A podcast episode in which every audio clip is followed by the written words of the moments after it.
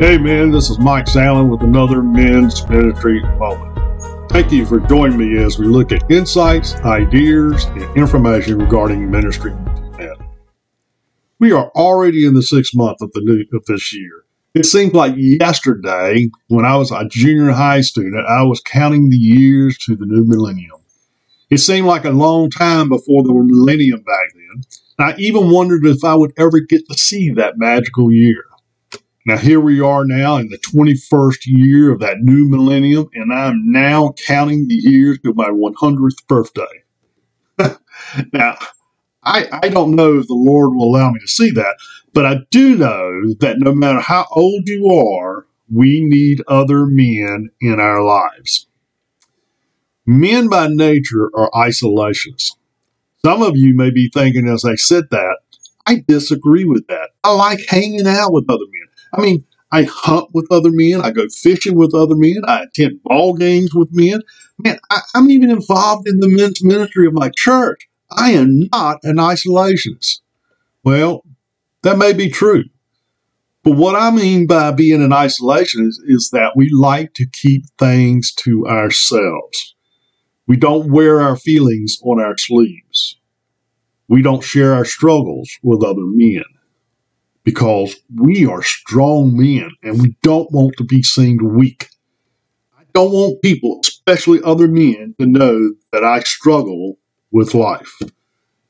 Well, join the club. We all struggle with life, whether we want to admit it or not. Ecclesiastes chapter 4 and verse 9 tells us, Two are better than one because they have a good return for their labor. And verse 10 tells us, for if either of them falls, the one will lift up his companion. Then at the end of verse 10, it continues by providing a warning to us about not having someone there to pick us up. It says, But woe to the one who falls when there is not another to lift him up. The scripture truth here is that every man needs another man in his life, regardless of who he is. A man that can pick him up when he falls a man that can encourage him during his struggles, a man that can be a sounding board, a counselor, a mentor.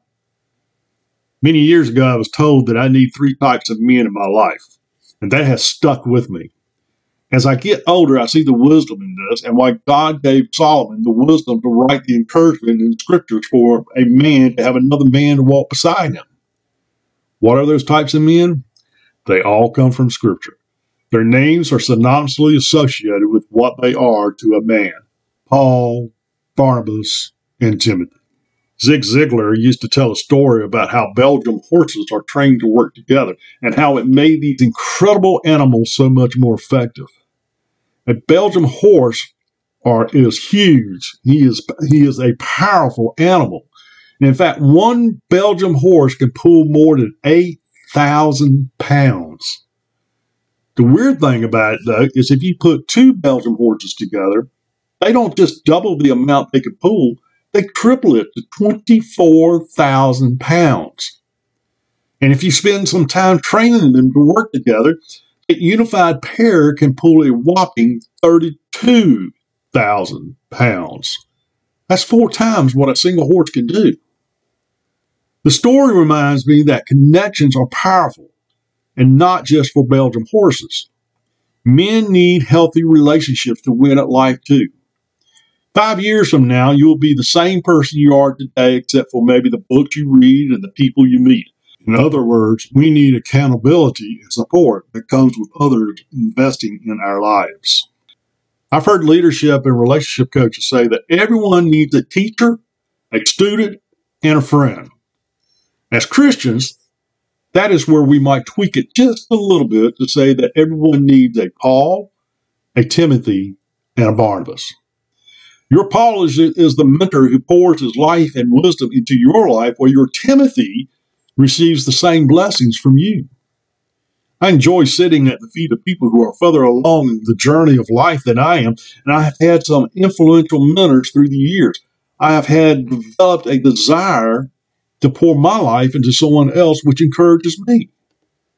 But one of the best decisions I've ever made is to surround myself with an incredible group of Barnabases, friends.